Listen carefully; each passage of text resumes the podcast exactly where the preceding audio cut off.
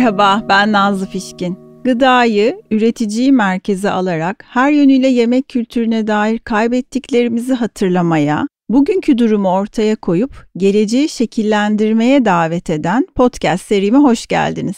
Bu seride yeme içme dünyasının içinden ya da bu dünya ile ilgili çalışan alanında uzman kişilerle sohbet ediyorum. Bu bölümde konuğum Şef Sinem Özler. Sinem Hanım'la Anadolu mutfağını, zenginliğini, malzemelerini ve teknik çeşitliliğini konuşacağız. Sinem Hanım hoş geldiniz. Merhaba, hoş bulduk Nazlı Hanım. Nasılsınız? Çok teşekkürler siz. Ben de iyiyim. Mutfaktan koşup böyle geldiniz, vakit ayırdınız. Çok sevinçli ve heyecanlıyım sizi konuk edeceğim için. İyi ki geldiniz. Ben çok teşekkür ederim. Tabii hep benim e, dışarı çıkışlarım böyle koşturmalı oluyor. Aynı şekilde bu sabah da hemen e, gidip e, üretim organize edip koşarak geldim. Oh ellerinize sağlık. Bugün sağlık. sizin misafirleriniz şanslı. evet çok teşekkürler valla. Peki e, Sinem Hanım yoğun bir şeflik ve de mutfağınızdaki, iki mutfağınızdaki kocaman ekiplerinizi idare etmek, e, ev hayatı, üç çocuk annesisiniz, şahane gençler yetiştiriyorsunuz. Bu yoğunluk, bu enerji maşallahınız var. Nasıl oldu, nasıl büyüdünüz, neler yaptınız, çocukluğunuzda ailenizle, yemekle ilişkileriniz, çok seyahat ediyorsunuz, malzeme peşinde çok koşuyorsunuz. Geçmişte de ailenizin toprakla, gıdayla bir bağı var mıydı? Sonradan mı çıktı bu meseleler? Biraz bahsederseniz. Evet, e, esasında Nazlı Hanım geçen gün e, bir sohbet esnasında konuşurken insan kendini e, her gün keşfetmeye devam ediyor. Evet. Esasında ben böyle bir 18 yaşa kadar böyle 0-14, 14-17'yi de hatırladıkça e, çok sakin bir hayatım vardı biliyor musunuz? Ben ha. çok sakin, sakin sakin böyle konuşan, hareket eden, böyle hayatı daha böyle relax yaşayan bir insandım. Ama ne olduysa e, bu üniversite hayatı onunla beraber işte iş hayatında girişten Hı-hı. itibaren böyle bir koşar tempoyla devam ettim hayatımın e, bu ergenlik yarısına mı diyeyim ondan Aha. sonra işte olgunluk yarısı da böyle geçiyor. İşte 18 bugün 42 yaşındayım. O, o süre hala böyle hızlı devam ediyor. Ne okudunuz Sinem Hanım? Siz nerelerde büyüdünüz? Hangi şehirlerde? Hep İstanbul'da mı yaşadınız? Ee, şöyle biraz önce sizle biraz Antalya sohbeti yaptık. Evet. Benim böyle bir, bir senelik e, Antalya geçmişim de var. Ben İstanbul Üniversitesi Reklam İletişim mezunuyum. Hı hı. Ee, ben mutfak hayatına daha sonradan adım attım. Oraya da gelelim. Ee, İkinci kariyeriniz. Evet evet esasında. Şöyle ben e, İstanbul e, doğma büyüme İstanbulluyum. E, benim annem, babam, dedelerim, bütün aile İstanbul hı hı. doğumlu. Böyle klasik İstanbullu bir ailede büyüdüm. İşte ilkokul, ortaokul sakin bir hayatımız vardı. Dört kardeştik. E, ama evimizi ve işte yemekle ilgili olan e, bendeki en büyük anılar annem çok aktifti. Çok çevresi, sosyal hayatı, akrabaların hani bir toplandığı bir merkez olur ya hep bizim evde orası. Hı hı hı. O yüzden hep bir mutfakla ilişkim vardı. Evle bir ilişkim vardı. Tabii evet. evdeki büyük kız olunca e, sorumluluğu da paylaşıyorsunuz anneyle direkt. Annenin en büyük e, çırağı yamağı oluyorsunuz. Ben o yüzden şu anda e, gerek işte katıldığım konferanslarda gençlere hı hı. de söylediğim şey e, en temeldeki hocanız anneniz diyorum. Özellikle yeme içmede. Evet. Çünkü o kökler, o geçmiş size zaten orada atılıyor ilk yemekle ilgili. Benim en büyük şeyim annemdir, halam, büyük teyzem. Hep bir yemekle ilişkileri böyle Hı-hı. her sohbette bir işte yemek tarifi onu yaptım ama daha nasıl olur daha iyisi hep böyle bir arayış sohbetler vardı benim oturduğum sofralarda ya da e, sohbetlerde. İstanbul'da doğdum. İşte bir dönem e, babamın işi dolayısıyla e, bir sene Antalya'da hı hı. kaldım. Orada hatta Antalya Lisesi mezunuyumdur ben. lisenin benim zamanında be, dönem vardı. Beş dönemde evet. bitirdim. Son dönemini Antalya'da okudum. üniversite sınavına girdim. E hemen İstanbul'a geri döndüm. İstanbul Üniversitesi'ni kazandım. Çünkü İstanbul'da doğup büyüyüp yaşadıktan sonra başka bir şehir zor. bana çok zor gelmişti. Zor. Antalya gibi büyük bir şehir bile bana küçük gelmişti. Tabii. İstanbul'a geri dönmüştüm. Ee, ama ilk temelim yemekle ilgili her zaman yemeği çok severdim. Hep mutfakta e, hatırladığım zamanım çok geçmişti. Halam e, iyi bir aşçıydı. Size bahsettiğim Hı-hı. Antalya'da Hı-hı. halam E, evlendikten sonra oraya yerleşmişti. Halamın böyle büyük bir kütüphanesi vardı. Sürekli tarifler, el yazısı, işte yemek e, defterleri hmm. hatta babaannemden kalan e, tarifler. E, annem keza öyle çok böyle e, aldığı bütün tarifler, notlar hala saklarım onları da. Hep onlarla bir şeyim vardı zaten böyle bir sempatim ve denerdim. E, hep yani ne bileyim özellikle biliyorsunuz ilk mutfağa girdiğimizde daha çok böyle kekler e, işte ne bileyim hamur işleriyle başlayan hı hı. E, o proses sonra yemekle e, devam, devam ediyor. Etti. Balık çok yapardı annem e, ve İstanbul'da çok güzel balıklar vardı. Biz evet. koca Mustafa Paşa Fatih tarafındaydı evet. ailem. Çok net hatırlıyorum mesela her pazar o palamutların o işte hamsilerin balığın bolluk döneminde Bol piştiğini. evet. Evet. Marmara'nın canlı olduğu Aynen. zamanlarda ve balık bereketinin İstanbul'da çok. hala devam ettiği. Çok. Hem miktar olarak hem tür olarak evet. çok çeşitli deniz balıklarının ve de civardaki akarsu göllerden evet. İstanbul etrafından da yine Tabii. tatlı su balıklarının da bulunduğu zamanlar. O dönem şanslıydık. Şanslıymışsınız siz. Evet. E, herkesin tabii ailesinde böyle yemekle bu kadar iç içe olan evet. büyükler olmaya e, biliyor evet. ve de olsalar da mutfağa çocukları sokmaya biliyorlar. Evet. Ama siz iki açıdan da şanslı imişsiniz. Sonra reklamcılıktan Mutfağa, e, şefliğe nasıl bir ikinci kariyer başlangıcı evet. oldu? Biz sizinle bugün Türk mutfağı, evet. e, Türkiye mutfağı, Anadolu evet. ve İstanbul ve Trakya, İstanbul, Anadolu'nun çeşitli yerlerinin mutfaklarından konuşacağız. Hı. Çünkü siz Türk mutfağını Anadolu coğrafyasının malzemeleriyle Hı. klasik reçeteleri uygulayan bir şefsiniz ve doğru malzemenin doğru ve klasik tekniklerin peşinde evet. koşan, bunları mutfağınızda reçetelendirip uygulayan bir şefsiniz. Reklamcılıktan buraya nasıl geldiniz? Nasıl? İkinci kariyer nasıl oldu Sinem Hanım? Hikayenin en e, ilginç tarafı evet. orası değil mi? İstanbul Üniversitesi dediğim gibi kazandım. E, aynı dönemde de iş hayatına başladım. Kendi işimi diyeyim, kendi mesleğimle ilgili 12 yıl e, çalıştım. E, o dönem tabii 2000'li yıllar tabii tabii 2000'li yıllar hani e, gerek iletişim reklam biliyorsunuz e, popüler olduğu bir dönemdi. Evet. Nişantaşı'nda başlayan sonra Bebek'te devam eden reklam ajansı çok keyifliydi. Hayatın o kısmı e, öğrenmek, e, gelişmek, e, insanlar tanımak e, çok keyifliydi. Reklam ajansında devam ederken o dönemki e, işte patronum e, yeme içme sektörüne girdi. E, hı hı. Küçük bir bebekte kafe açtı. Hı hı. E, biz de tabii ki o dönemki şirket yapıları biliyorsunuz daha böyle flexible oluyor. Evet. E, aynı dönemde biz ajans işlerimiz devam ederken küçük bir işte e, kafenin de iyi kötü içine girip çıkmaya başladık. İşte oranın dinamiklerini öğrenmeye başladık. E, işte satın alma, ürün tedariği, işte oradaki organizasyon yapısı gibi hı hı, şeylere hı. başladık e, öğrenmeye, yapmaya yardım etmekle başladık önce hı hı. oradaki ekibe. Ama sonra sonra baktık ki e, işte hayat insana böyle e, şey e, kul plan yapar kader gülermiş diye bir laf vardır evet, ya. Evet.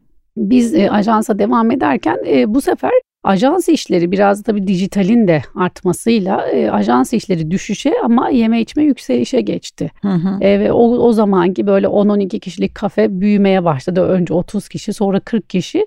E, o iş büyümeye başladı. Dolayısıyla biz enerjimizi daha çok e, o, o tarafa, tarafa vermeye başladık. Hatta öyle bir gün geldik işte 2005'lerde e, ajans işi tamamen artık e, ya dedik ki küçüldük küçüldük daha dijitale döndü. Bütün o zamanki işte reklam verenler. Biz de e, dedik ki o zamanki patronum da işte e, bu işte Devam büyüyelim. Edelim. Evet ben yeme içme sektörüne de e, tabii oradaki kazandığınız deneyim de artmaya başlıyor. E, daha sonra işte operasyonun bütün satın alma, işte kost sistemi, personel, işte eğitimler, işte yurt dışından şeflerin gelmesi daha dünya mutfağıydı. E, işin bayağı arka tarafını e, orada e, deneyimledim. O sektörde bu sefer ben yeme içme sektörüne daha çok profesyonel olarak hı hı, burada girdim. Hı. Sonra bir restoran daha açtık. Hatta Şişhane'deydi. Şehir dışında bir operasyon daha açtık. Bayağı bir ekip büyüdü. Bir anda 2-3 yıl içinde bayağı büyüdü. Ama işte yine koşullar, şunlar bunlar e, o işte planladığımız gibi gitmedi. E, daha sonra işte 2000 Benim ikinci e, bebeğim Eren doğdu. Hı hı. O dönemde de devam ettim. Daha sonra ama o operasyon küçüldü. Ajans zaten kapamıştık. O operasyon küçüldü. E, ben o dönemde böyle bir, bir buçuk sene kadar bir ara verdim. Farklı bir sektöre girmiştim. E, ondan sonra işte Kerem doğdu. Benim bu arada hayat akarken bebekler. E, Kerem'den sonra işte şu anda e, bulunduğum restoranın e, kuruluşu. Hı hı hı. Bir ortak arkadaşımız Doğan Bey, biz Doğan Yıldırım'la beraberiz biliyorsunuz. E, Doğan Bey böyle Mahmut Bey de bir yapı hı hı. Anadolu mutfağı ile ilgili bir restoran kurmak istediğini, hani burada bir profesyonel, evet. bir yönetici e, arayışında olduğunu bir arkadaşım tanıştırdı bizi. Ya esasında tabii yeme içmede bu bahsettiğim o dönemki yoğun tempo işte hem gündüz hem gece biraz tabii ki zordu. Ya bir daha yapıp yapmama konusunda açıkçası Hı-hı, bir düşündüğümü hatırlıyorum evet. Vardı.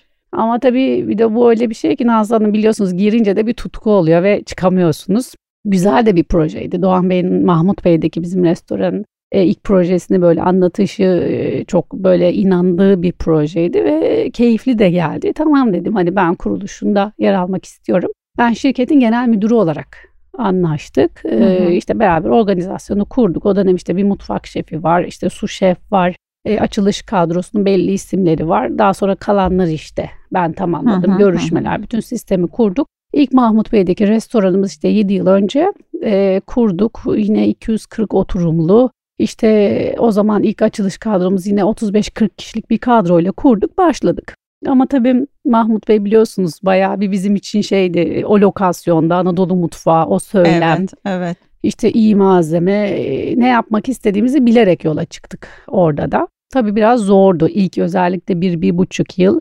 Doğan Bey de çok hassas, ne istediğini biliyor, hani mükemmeliyetçi bir yapı. E, ben onu anladıktan sonra daha da iyi anladıktan sonra hani çok doğru bir nokta varılmak hı hı. istenen nokta. Orada çabalamaya başladım. Esasında böyle bir tohumlar atmaya başladık. Sonra mutfağa geçtiniz ama evet, siz yani evet. idari Tam, kadro aynen.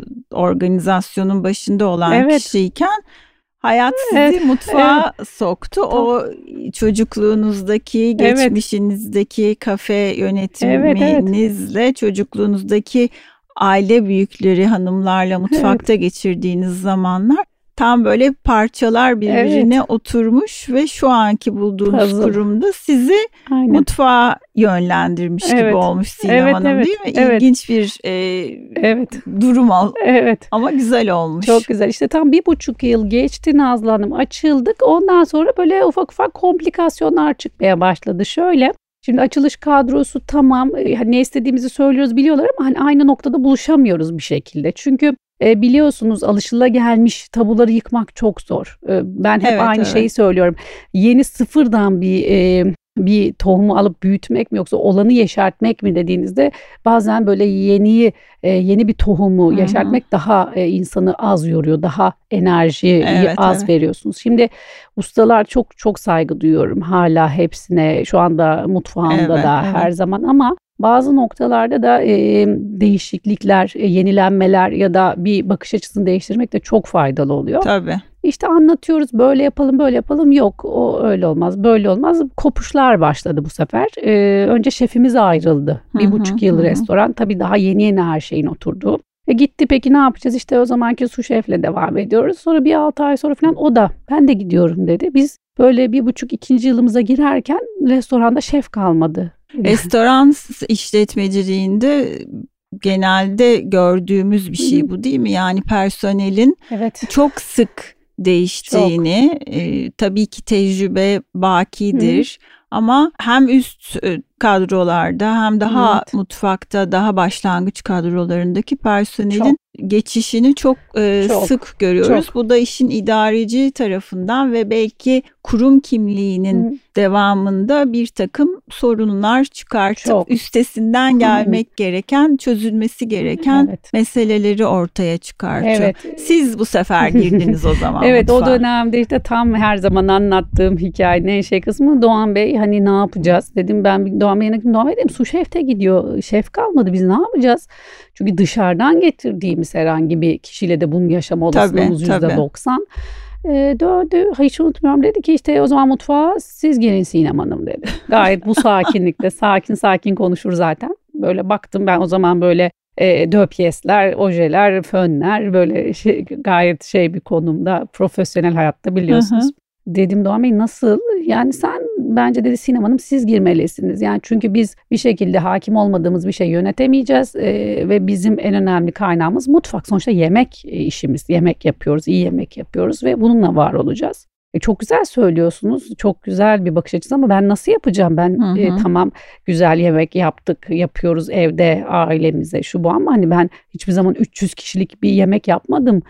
Hiç tabii, unutmuyorum yani tabii. gayet sonra böyle ev bir... yemeği ev ölçeğinde kalabalık sofralar için ev tabii. ölçeğinde bile olsa başka bir şey 240 Çok. oturumlu evet. profesyonel bir işletmenin mutfağının başına gitmek en basitinden ölçek bazında tabii, bile bambaşka tabii, bir tabii. mesele. Tabii ben bayağı bir stres, bayağı bir böyle şey, böyle hatta böyle ağlaya ağlaya hani bu olamaz. E, tamam dedi. Hani olmazsa bu işi yapmayacağız. E, evet. Çünkü ya bunu böyle yapacağız ya yapmayacağız. Evet. Çünkü çok alternatif yok. E tabii böyle bırakıp gitmek de çok serde yok. Hani tabii. kabul etmek. Dedim yani böyle bayağı bir git gel git gel ben başka ne bulabiliriz şu bu yok. E, tamam dedim hani bir deneyeyim. Ben ilk girişimde de hatta ben bir öğreneyim, gireyim. Ondan sonra bir şekilde çıkarım herhalde. Hani hayat devam eder. Çünkü Nazlı Hanım şeyi biliyorsunuz bizim sektörde mutfak özellikle tabii sektörün salon tarafı da gayet emek istiyor ama mutfakta da aynı şekilde hafta sonunuz yok. Tabii. Herkes tatil yaparken siz çalışıyorsunuz gece Bayramlarda gündüz. herkes Aynen. ailesiyle bayram sofraları, evet. bayram kahvaltıları yaparken Biz, belki evet. sadece ilk gün siz onu yapabiliyorsunuz. Aynen. Diğer günler misafirlerinizin evet. bayram kutlamalarına sizin yemekleriniz evet. eşlik edeceği için çalışmak durumunda Çok. kalıyorsunuz. E, bu bir tercih, bir şekilde hayatı e, farklı taraf, farklı bir yöne evirmekle ilgili bir tercih oldu. Sadece evet. mutfağa geçiş gibi değil evet, esasında. Benim evet. bütün hayatım değişti gerçekten. Tabii. Ee, sonra mutfağa girdim. Gayet ilk gün böyle hiç unutmuyorum böyle bir formamı diktirmiştim. Formamı giydim. Böyle saçlarımı toplarım ama tam ne kadar toplayayım nasıl bir şey olayım. Bir de şirketin genel müdürüyken mutfağa girip gayet komi pozisyonunda giriyorsunuz. Tabii. Öyle olması gerekiyordu. Ben buna ilk günde çok inandım. Çünkü bir konuda gerçekten öğrenip, e, sindirip e, daha sonra e, o ekibin içinde devam etmek çok daha doğruydu. Böyle soğan doğrayarak girdim. Hep onu söylüyorum. Soğan doğrayarak girdim. E, gayet işte bütün bölümlerde e, ustalarımızın çoğunluğu çok yardımcı oldular. E, işte bütün o, operasyonun prosesin akışıyla ilgili bölümleri gezerek işte önce anlayarak mantığını hı hı, işte hı. soğuk bölümü sıcak bölüm işte üretim kasap dinamikleri öğrenerek oradaki işte terimler hazırlık proseslerini öğrenerek başladım. Zaten işin e, tedarik zinciri ve personel yönetimi evet. tarafını önceki tecrübelerinizden Aynen. biliyorsunuz. Evet. Şimdi de mutfak tarafındaki Aynen. durumları anlamak, Aynen. onları pratik etmek açısından sizin için evet. bir başlangıç olmuş. Şahane de bir başlangıç evet, olmuş. Evet. Peki Sinem Hanım, e, siz Türkiye mutfağının biraz önce de bahsettik eşsiz lezzetlerini Hı-hı. yine bu coğrafyada yetişen, Türkiye coğrafyasında yetişen hakiki lezzetleri, e, ürünleri kullanarak hakiki lezzetleri ortaya çıkaran bir şefsiniz. Yönettiğiniz iki restoranda da bu tarifleri uyguluyorsunuz. Bizim mutfağımız Türkiye mutfağı içinde bulunduğumuz Büyük Akdeniz coğrafyasının mutfaklarıyla çok benzerlikleri olan gerek malzeme gerek teknik açıdan çok benzerlikleri olan ve fakat çok farklılıkları hı hı. olan da bir mutfak. Şimdi bu ilişkiler, benzerlikler, farklar bir şef olarak e, size kendi restoranınızın menüsünü kurgularken, seçeceğiniz yemekleri çalışırken nasıl olanaklar sağlıyor, nasıl zorluklar sağlıyor? Menüyü hazırlarken Nelere dikkat ediyorsunuz Sinem Hanım? Ee, şimdi ben tabii bizim yola çıkış hikayemizde biraz önce söylediğim gibi 7 yıl öncesinde e, yola çıktığımız Anadolu mutfağı kavramı, hı hı. Türk mutfağı, Anadolu mutfağı kavramının hep inanıyordum. Şu anda milyon kez daha fazla inanıyorum. Hı hı. Çok çok değerli ve çok kuvvetli bir duruş, çok kuvvetli bir söylem. E, çünkü demin söylediğiniz gibi yani o kadar çok köklü geçmiş e, var ki ve ben E, tabii işte mutfağa girdim sonra işte tekniği anlayıp yemek yapmanın en azından profesyonel anlamdaki dinamiklerini anladıktan sonra ürün peşinde tabii gezmeye tabii. başladık. Yani ürün hikayesi başladı. E, iyi ürün nerede var işte iyi kayısı nerede var en iyi reçeli nasıl yaparız biraz tabii ki bakış açısı falan olduğu için gayet e, ev ev kültürü kendi evet. alıştığımız e, alışkanlıkları bir şekilde o mutfağa adapte etmeye başladık. E, ürün peşinde gezerken de işte hikayenin o Anadolu, esas Anadolu kavramı oluşmaya başladı. Şimdi insanlar bana hep şeyi sorarlar, nerelisiniz? İstanbul. Böyle bir hafif böyle bir inanmama. E, çünkü hep şey sanılıyor. Yani Antep, Mardin, Diyarbakır yani bir, bir, bir, bir şey bir el. Ben böyle biraz da utanıyorum. Ya keşke Mardinli olsaydım. Çok havalı olurdu ama maalesef İstanbulluyum. E, yani e, onun tabii ki daha çok zihnin açık olmasıyla, bakış açısıyla e, ne evet, aradığınızı evet, evet. ne aradığınızı bilmekle alakası var. E, ben şu anda gerçekten e, her seyahatimde, her gezimde yani yemeklerin e, uçsuz bucaksız e, tariflerin çeşitliği karşısında inanın hala çok heyecanlanıyorum. Evet. E, çünkü hem yoktan var etme anlayışı bizim kültürümüzdeki hem e, birkaç malzemeyle yapılan yemekler hem daha böyle bol malzemeyle kurulan sofralar her türlüsünü görüyorsunuz. E, o yüzden de e, Anadolu mutfağı kavramı biz e, şöyle diyorum yani gerek Güneydoğu Anadolu gerek Karadeniz, Ege, İç Anadolu bütün yemeklerle oluşturuyoruz menülerimizi çok keyifli oluyor. Çünkü geçen gün hatta bir İngiliz misafirimiz vardı. Anlatırken yani hem e, e, Ildır'dan bir enginar yiyebiliyorsunuz o sofrada hem hı. bir içli köfte. Evet, e, evet. yani işte Mardin Süryani usulü dediğimiz işte hem bir hengel var Kars mutfağında hem de bir yağlama var Kayseri'den. Yani bütün bunları aynı sofrada toplayabilmek bence çok değerli, çok eşsiz. Evet, hem Anadolu'nun farklı bölgelerinin kendine özgü malzemelerini ve o malzemenin getirdiği teknikleri evet. Evet. aynı lokanta altında evet. sizin ve ekibinizin elinden Hı-hı. çıkmış tarifler uygulamalarıyla tadabiliyor misafirleriniz. Çok değerli tabii evet. bu. E, menüyü seçerken de bu çeşitliliği evet. yansıtma ya özen göstererek Aynen. siz Aynen. E, çalışıyorsunuz. Peki e, biraz önce de söylediğiniz çeşitlilik e, tek bir tarif bazında bile farklı. Yani bir mantıyı alalım değil mi? Farklı evet, bölgelerimizden yüzlerce. hamur katlama tekniklerinden Çok. farklılıklarından tutun da işte içindeki harcın Tabii. oranlarına ya da işte kıymalı mı ya da başka Tabii. şekilde mi yapılacak vesaire ona kadar değişiyor. Tek bir tarifte bile bu çeşitliliği biz görüyoruz. Tekniklerde de görüyoruz. Şimdi paylaşım kültürü, yerel malzemelerin çeşitliliği, yerel tekniklerin çeşitliliği, büyük sofralar, paylaşımlı Hı-hı. sofralar, ziyansız mutfak, atıksız mutfak Hı-hı bizim geleneksel mutfak kültürümüzün ayrılmaz parçaları. Bunlar gastronomi dünyasında günümüzde özellikle son yıllarda akım olarak, trend olarak da hı hı, dünyada evet. çok konuşulan şeyler. Evet.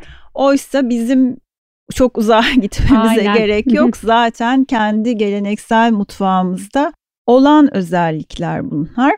Bunları düşünürsek gastronomi alanındaki bu global akımları, trendleri ve bizde bunların var olduğunu düşünürsek dünya gastronomisinde Türk mutfağının pazarlanması bir değer olarak pazarlanmasında avantajlarını ve dezavantajlarını neler olarak görüyorsunuz Sinem Hanım?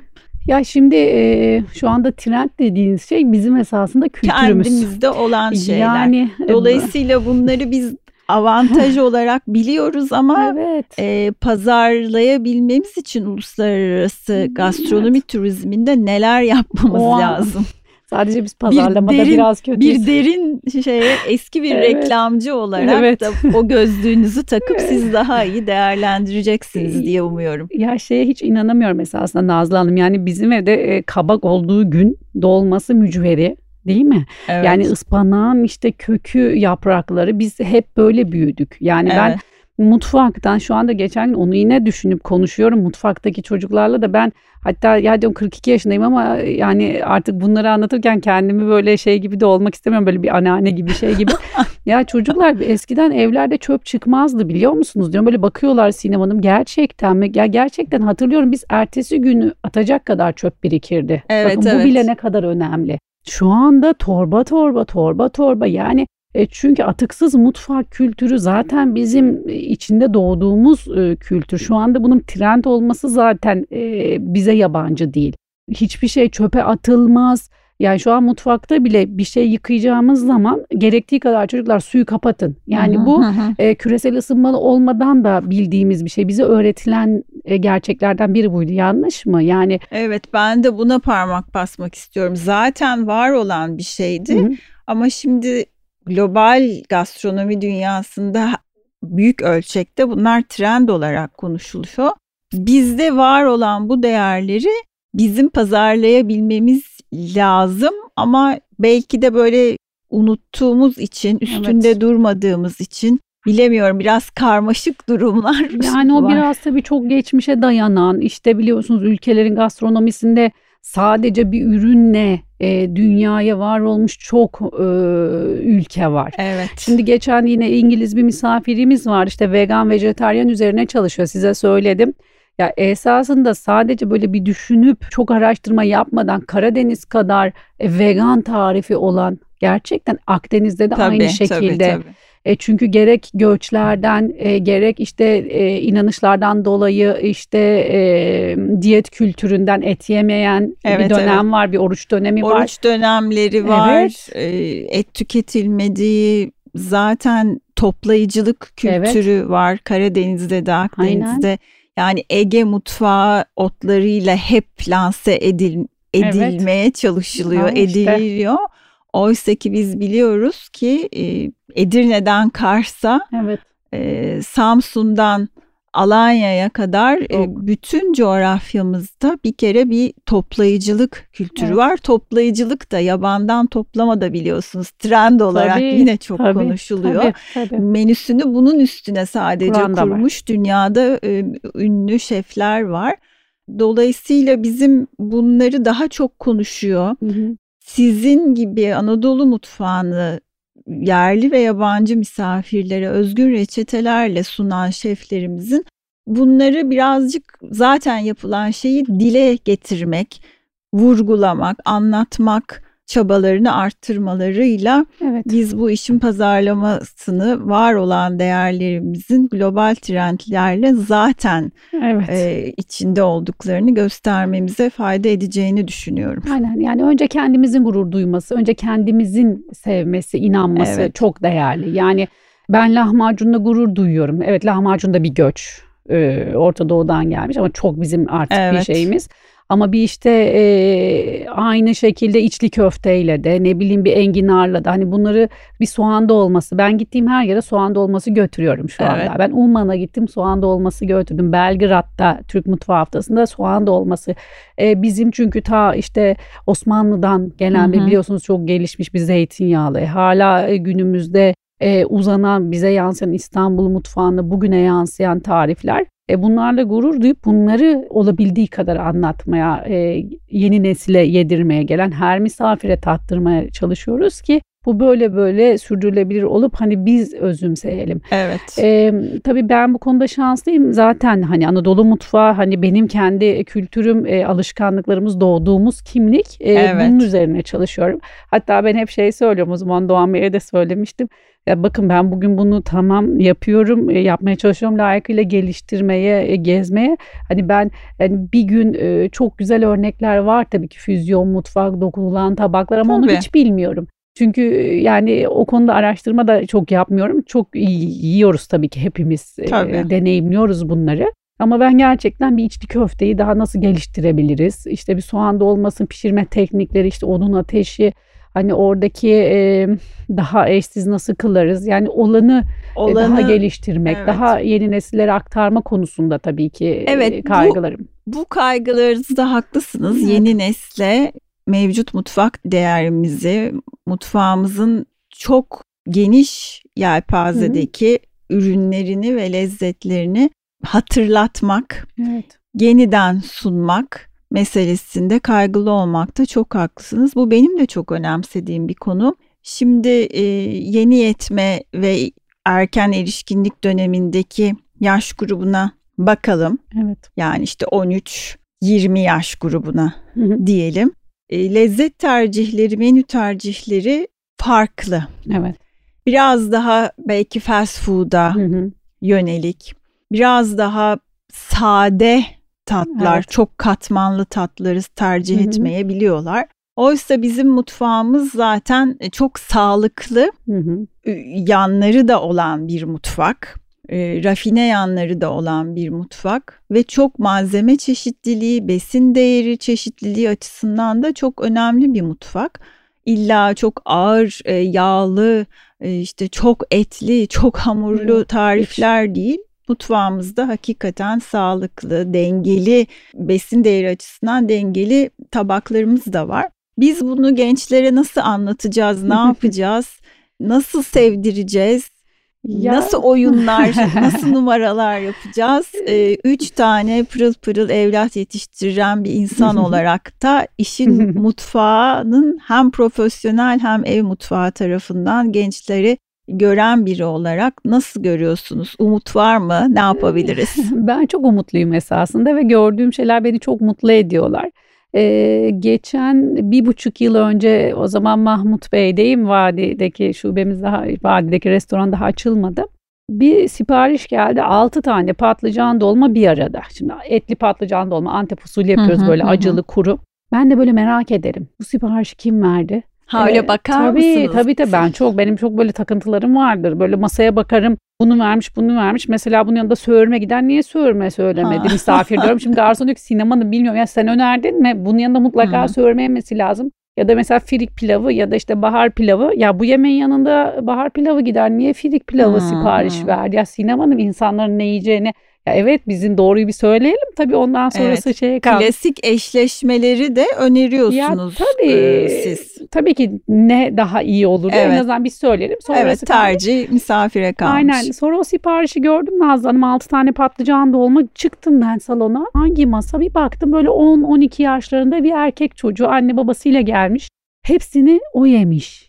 Bir daha söyledi. Oh şahane. Ay gittim masaya ben seni dedim öpmek istiyorum dedim. Böyle annesi babası bana bakıyor Sinem Hanım falan. Ya dedim aferin sana dedim ya ne kadar güzel biliyorsunuz bir de Antep acıdır içi. Tabii. Çok geleneksel bir reçete. Ee, ya da şimdi görüyorum böyle iki tane içli köfte bir arada. Üç tane bir bakıyorum ufak ufak çocuklar. Hani e, ya aferin diyorum ya sizin bu yemekleri sevmeniz, e, yemeniz o kadar değerli ki. Şimdi bu tabii ki iki taraflı. E, Evet. Birincisi bizim burada olaya e, dik durup yani bizim mutfağımızda mesela Nazlı Hanım çok mücadelesini verdik. Restoranı kurduk işte ketçap mayonez yok. Hı hı. Şimdi Doğan Bey her zaman şunu e, şey yaptı söyledi. Hani ketçap mayonez Anadolu mutfağında var mı? Yok. Doğru söylüyorsunuz. E, bizde niye var o zaman? Hı hı, yok. Biz hı hı. ilk günden beri e, margarin mesela yok. Bizim reçetelerimizde hiç margarin eskiden hep Hı hı, işte hı. iç yağlar, zeytinyağı, tereyağı. E, mutfakta işte çocuk e, yemiyor yemek niye ketçap yok diye.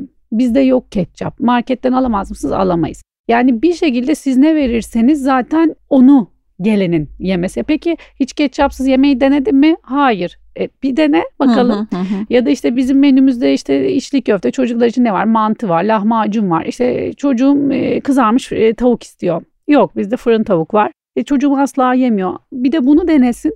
Evet. Deneyince yiyor. Yani biraz tabii ki o kültürü Alternatif sunmak ve evet. Evet. Yani yeni jenerasyonu da yani aynı yine geçmişe döneceğim. Bizim evimizde kızarmış tavuk yoktu değil mi o dönemde? Ne vardı? İşte fırında tavuk Fırın. ben çok iyi yediğimizi hatırlıyorum. Annem haşlama tavuk yapardı onun sularıyla terbiyeli çorbalar. E, Bu kültürle büyüdük. Şimdi çocuğum yemiyor diye ben açıkçası üç çocuğumda da aynı şeydeyim. Çok e, şeyimdir tabii ki e, anne olarak tabii ki içimin gitmediği çok konu var ama bu konuda açıkçası eşim de ben de ya da bizim öğrendiğimiz kültürde böyleydi. hı hı. Bunu yemiyor diye bunu sunmak tabii ki e, alternatif doğ- doğuruyor çocuklar için de. Bu sefer denemiyor da diğerini. Evet. Denemeyince Deneyince- de zaten Hı. tadını bilmiyor, Bilmiyor. ve tek düze e, tek reçetelere e, diyor. Evet. E, öğretiyoruz yani ama e, lazım. yeni jenerasyonu ben görüyorum çok keyifli. Mesela masalara bakıyorum 16-18 yaş grubu var. E, çocuklar dün işte bir kez daha 8 yaşında çocuk içli köfteyi böyle kaşık kaşık yiyordu. Ben doğru bir şekilde sunduğumuz, doğru bir şekilde anlattığımız sürece biz restoranlar hı hı, olarak, şefler hı. olarak aynı şekilde aileler de desteklediği sürece çok güzel bir e, gidişat var. E, çünkü demin sizin söylediğiniz gibi pandemi sonrasında da doğala içe dönüşle beraber e, biliyorsunuz işte fermentasyon hayatımıza girdi, turşular tekrar girdi, tarhana tekrar çok değerlendi. E, zaten iyi beslenme alışkanlıkları, doğru koruma yöntemleri. Dolayısıyla ben bir ivmenin içinde olduğumuzu hissediyorum, görüyorum en azından restoranlarda da. Evet yani restoran tarafında doğru örnekler doğru şekilde sunulduğu zaman yeni Aynen. neslinde bunları ufak ufak tercihlerini bunlara yönelterek Kesinlikle. yeniden bir bağ yeni nesille mutfağımızın kurulacağını Kesinlikle. söylüyorsunuz. Çok İnşallah öyle olacak. İnşallah hep beraber yapacağız. Şimdi sizin ekibiniz de tabii çok genç. Tabii kıymetli şef, e, ustalar, şefler var yanınızda ekibinizde ama çok genç e, evet. yamaklarınız da var. Diğer e, mutfağın öteki bölümlerinde genç başka arkadaşlarınız da var. Gençlerin ekibinizde yetiştiriyorsunuz, öğretiyorsunuz. Seyahatlerinizde edindiğiniz malzeme, yerel malzemeler, yerel teknikleri onlara aktarıyorsunuz. Hı hı. Genç meslektaşlarınıza neler öneriyorsunuz Sinem Hanım? Ne yapsınlar? Çok mu gezsinler? Çok mu tatsınlar? Hepsini mi yapsınlar? Nasıl kendilerini geliştirsinler? Türk mutfağının bu kocaman ve renkli yelpazesi içinde uluslararası ölçekte de kendilerine yer bulabilmek için hı hı. neleri yapsınlar? Öncelikle ben e, kendi yaptığım bence en değerli şey şuydu. Önce bir öze dönmek, bir içe bakmak. Hı hı. Ee, ben hep şunu sorarım. Benim klasik şeyimdir o. Hatta Kübra hep şey yapar. Klasik Sinem Özler soruları. İşte merhaba, merhaba ne, nasılsın? İşte ismin ne? Şu. Nerelisin? Şey, İlk önce bunu iş sorarım. görüşmesinde evet, evet. yaparken. Evet, evet evet. İlk nerelisin diye sorarım. Der ki mesela işte Mardin, der ki mesela Balıkesir, der ki bilmem ne. Hemen derim ki hemen ben gözlerim parlar zaten. Balıkesir aa ne güzel. Ailende kimse var mı orada? Şaşırıyorlar önce. Hı hı. Ben ama bunu niye soruyorum? İşte onlara da bir bakış açısı kazandırmak. Hem benim de işte hep bitmeyen bir merakım. İşte Balıkesir tarhana yapıyor mu annenler hala? Hı hı hı. Böyle döner yaparlar sinema. Nasıl yaparlar? Hiç bilmiyorum ki annem yapar. Direkt şimdi e, dönüp e, sen işte tarhana ile ilgili tabii ki yüzlerce kitap okuyacaksın. Tarif izleyeceksin, yemek yiyeceksin ama önce nasıl yapıldığını Önce e, ailende nasıl aynen. yapıldığını. Çünkü or- oradan doğuyor zaten reçete. Oradan çıkıyor zaten. Çünkü onun annesinin yaptığı tarhana en eminim 20 yıldır yapıyordur. Onun annesi de öncelikle bir 30 yıl yapmıştır. Düşünsenize ne kadar eşsiz. Şu anda biz bunu yapıyoruz hala. İşte gidiyoruz buradan İstanbul'dan çıkıp kilometrelerce yol o tarananın izine gidiyoruz. İşte o, o tuzlu yoğurdun izine gidiyoruz. O işte hala iyi bir yuvalamayı Antep'e her gittiğimde en az 3-4 yerde yiyorum. Defalarca yiyorum. Bakıyorum farklı ne nedir ne katmış nasıl bir katma değer. Yani yeni jenerasyonda da aynı şekilde teknik eğitim mutlaka olmazsa olmaz. Tabii, çok değerli, tabii. çok önemli. Yani ben en azından kendi adıma işte e, alaylı olarak e, başladım ve orada hı devam ediyorum. Hı. Keşke tekniği de e, öğrenme zamanım, e, şansım olsaydı. Oradan e, kazanıyoruz bu evet, bilgileri. Evet. E, ama öncelikle bir e, öze dönüp ya gerçekten bu mesleği yapıp yapmak istemediklerine karar verdikten sonra e, biraz önce de dediğim gibi çünkü bu bir hayat tarzı hem psikolojik olarak, mental olarak, fiziki olarak zor şartlar ve yapabileceğimiz şeyler bunlar kadın olarak da erkek olarak da. Ama önce karar vermek, istemek. Ondan sonra da önce öze dönmek. Ya işte tabii ki uzmanlaşabilir. Bir dünya mutfağı konusunda, İtalyan mutfağı, uzak doğu mutfağı konusunda buna da çok saygım var. Ama ne olursa olsun önce öze dönmek, önce e, ne yapıldığı ile ilgili bir hani böyle bir geçmişi araştırmak, yakın çevreyi araştırmak. Ben gelene de aynı şeyi söylüyorum iş görüşmesinde ya da şu andaki komilerimize, işte arkadaşlarımızın hepsine çevrenizde bir vakit geçirin. İşte 15 gün izin varsa bir bir haftasın işte annenle hala git turşu kur, hala git ne yemek yapılıyorsa bir bak. Çünkü İnanın her insandan, her elden öğrenilecek bir şey gerçekten Tabii. mutlaka var. Bu çok değerli. Çünkü bu bilgiler bir şekilde onlarla yok oluyorlar. Bu beni çok böyle üzüyor. Ya keşke ben hani annemi de 10 yıl önce kaybettim. Hani bilmiyorduk tabii. Hani keşke daha çok öğrenseydik. İşte keşke halamdan, keşke ne bileyim babaannelerden şansımız olsaydı. Ya çok iyi e, zeytinyağlı yapardı anneannem. Ama hiçbir zaman onunla bir mutfakta onu bilemedim. Hı hı. Sadece yediğim e, hatıralarımda o damak O şeyi. size nakş olmuştur. yine. Aynen. Gençlere yani öncelikle aileleriyle Ben o vakit geçirip profesyonel hayatta onlardan Benim kişisel şeyim bu tabii ki yani benim en azından söyleyebileceğim bu bir mutlak doğrudur diyemem ama ben buna çok önemli ve değerli buluyorum. Sonrasında tabii ki okumak e, çok insana bir değer katıyor, çok bir bakış açısı kazandırıyor. Sonra seyahatler ve e, bir bakış açısını mutlaka dünyayı gezmek çok değerli. Ben her e, yurt dışı seyahatimde mutlaka bir şeyler katıyorum. Kendi Anadolu mutfağım da olsa o bakış açısıyla, tekniklerle yediğim Tabii. yemeğin zihnimdeki ışığıyla. Hepsi değerli ama bir öze dönmek de kat kat değerli. Yani mutlaka e, yılda bir kez, iki kez yani ben en az 20 kez gidiyorum Anadolu'ya Evet. her şehre ama mutlaka bir Mardin'i görsünler, bir Diyarbakır'ı görsünler, ne bileyim bir Konya'yı, bir işte Antalya'yı yani bir kendi içimize dönüp oralarda da e, mümkünse bu e, lezzetleri ilk elden yemek çok e, değer katıyor tabii bu mesleğe de. Peki Sinem Hanım şimdi benim bir e, usulüm oldu bu podcast Evet. serisinde 3N. Hı hı. Size şimdi şeyi sormak istiyorum. Tabii seçmek çok zor bir şef olarak ama sizin için mutfağınız, kendi mutfağınızda vazgeçilmez, sizde yeri olan, en sevdiğiniz, olmazsa olmaz malzemeniz, yemek malzemesi nedir? ya tabii hepsi benim çocuklarım. Evet ama bir tane bir tane seçeceğiz. Zor biliyorum. Evet ya şimdi direkt mutfağa girince çok zorlandığım hani o olmazsa iyi bir zeytinyağı. Zeytinyağı. Evet, e, çünkü ilk şu an aklıma o geldi. Niye zeytinyağı? Çünkü ben e, zeytinyağlı da olsa, e, ana yemek de olsa, yancı da olsa, pilav da olsa hani mutlaka bir zeytinyağını e, kullanırım ve çok katma değer kattığını düşünürüm. O yüzden böyle elimin altında şimdi sizle konuşurken düşünüyorum böyle bir zeytinyağı olmasa ya tabii ki iyi bir tereyağıyla işte iyi bir kuyruk yağıyla iç yağıyla da Tabii bir, bir şekilde ama yemekler olur. ama bir zeytinyağı hani ben kendim de çok sevdiğim için işte sabah sadece güzel bir dilim ekmek bir zeytinyağıyla bile bütün Banıp. günü geçirebilirim. Aynen öyle. Ya zeytinyağı benim için çok değerli, çok kıymetli. Yani o olmazsa biraz benim için zor Zor. olurdu. Peki kitap diyeceğim size. Biraz önce halanızdan bahsettiniz. Evet. Çocukluğunuzda halanızın o e, Evet.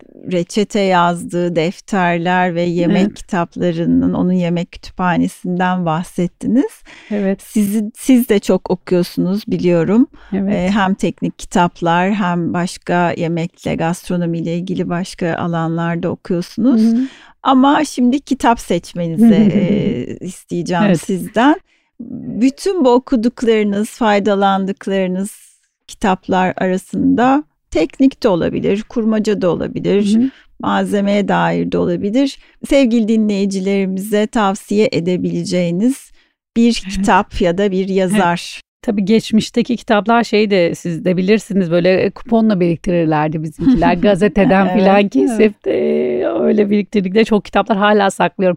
Eşim geçen gün diyor ki hala saklıyorsun. Yok diyorum Hmm. onlar duracaklar onlar hala duracaklar. Benim e, güzel bir kütüphanem var hala geliştirmeye çalışıyorum her bulduğumda e, sahaflardan da yani çok değerli kitaplar ama beni en etkileyen başucumdan ayırmadığım Turul Şavkay kitapları. Hı hı, hı. Halk mutfağı, halk sofraları kitapları biliyorsunuz çeşit çeşit kitapları vardır. E, hala e, haftada böyle iki kez karıştırdığım, baktığım, okuduğum reçeteler, işte tane tane göz gezdirdiğim, kaçırdığım ya da yeni ne olabilir dediğim çok beni besleyen bir yazardır. Evet, E, çok rahmetli severim, Tuğrul rahmetli. Şavkay Evet. da burada anmış e, olalım. Halk mutfağımız, geleneksel tatlarımızdan Evet. seçmeler, tatlı kitap, Evet. e, Türk ve Dünya tatlıları, Osmanlı mutfağı adlı kitabı evet. var ki Osmanlı Devleti'nin 700. Çok. yılında kuruluş yıl dönümünde çıkartıldı bir kitaptı. Hı hı.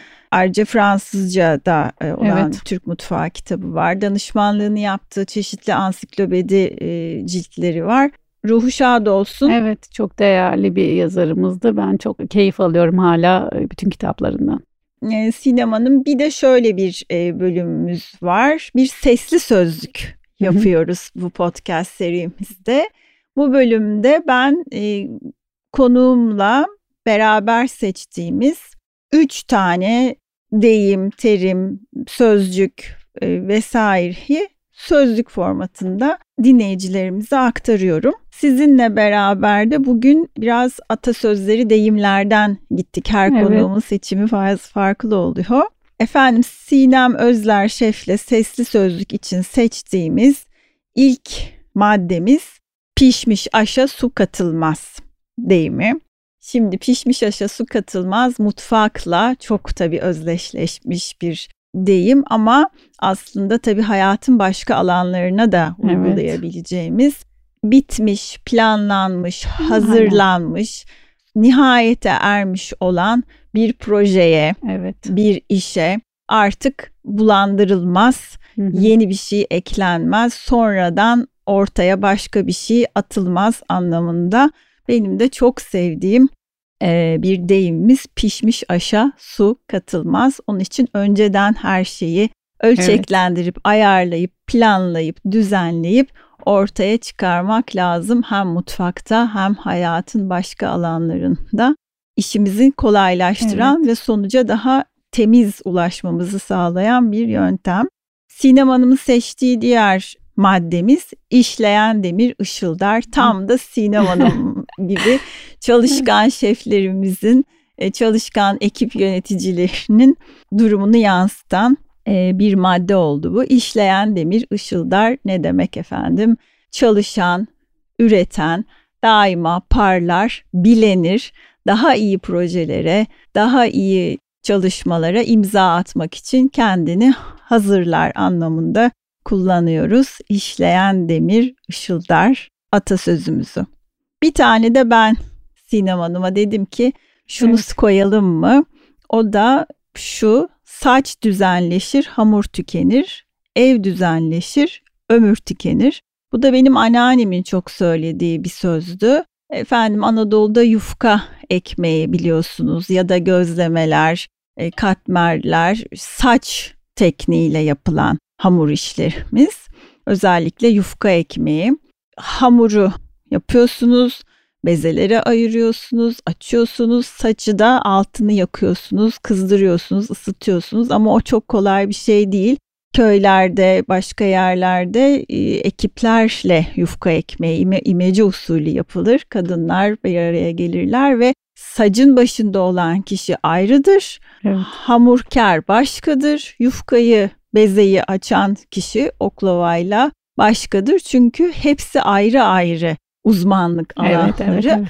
Eğer ateşi sacın altında iyi ayarlayamazsanız hamur o sırada biter, yufka iyi açılmamış olur. Her şey geçer gider. Yufkanız biter daha saç yeni düzenine tutmuş olur. Aynı şekilde evde öyle. Evde de şu eşyayı alayım, bu eşyayı alayım derken şu da eksik, şu koltukta, bu halıda yenilensin derken bir bakarsınız ki ömür, ömür bitmiş, tükenmiş. Mutfakla ömür bazı noktalarda çok çok kesişiyor. Özellikle de düzen, nizam, intizam anlamında çok kesiştiği yerler var. Saç düzenleşir, hamur tükenir, ev düzenleşir, ömür tükenir. Bizim ömürlerimiz bereketli olsun. Saçlarımız, ateşlerimiz, hamurlarımız her zaman düzenli olsun. Vaktinde eşleşsinler. Değil mi Sinem Hanım? Evet gerçekten. Ee, emeklerimiz hiçbir zaman boşa gitmesin. Ee, bu bölümümüzde Anadolu mutfağını özgün reçeteleriyle Anadolu'ya özgü has temiz, sağlıklı malzemelerle ve özgün reçetelerle mutfağında misafirlerine sunan Şef Sinem Özler'i ağırlamaktan büyük bir mutluluk duydum. Sinem Hanım ayaklarınıza sağlık. İyi ki geldiniz. Kendi bakış açınızı, Anadolu mutfağını, teknik ve malzemeye dair bakış açınızı bizlere paylaştığınız için çok teşekkür ederim. Ben çok teşekkür ederim. Gerçekten çok keyifli dakikalardı misafirperverliğiniz için. İnşallah biraz gençlere ilham oluruz. İnşallah. Geçmişimize de birazcık hatırlatmış olduk. Çok teşekkür ederim. Sağ olun.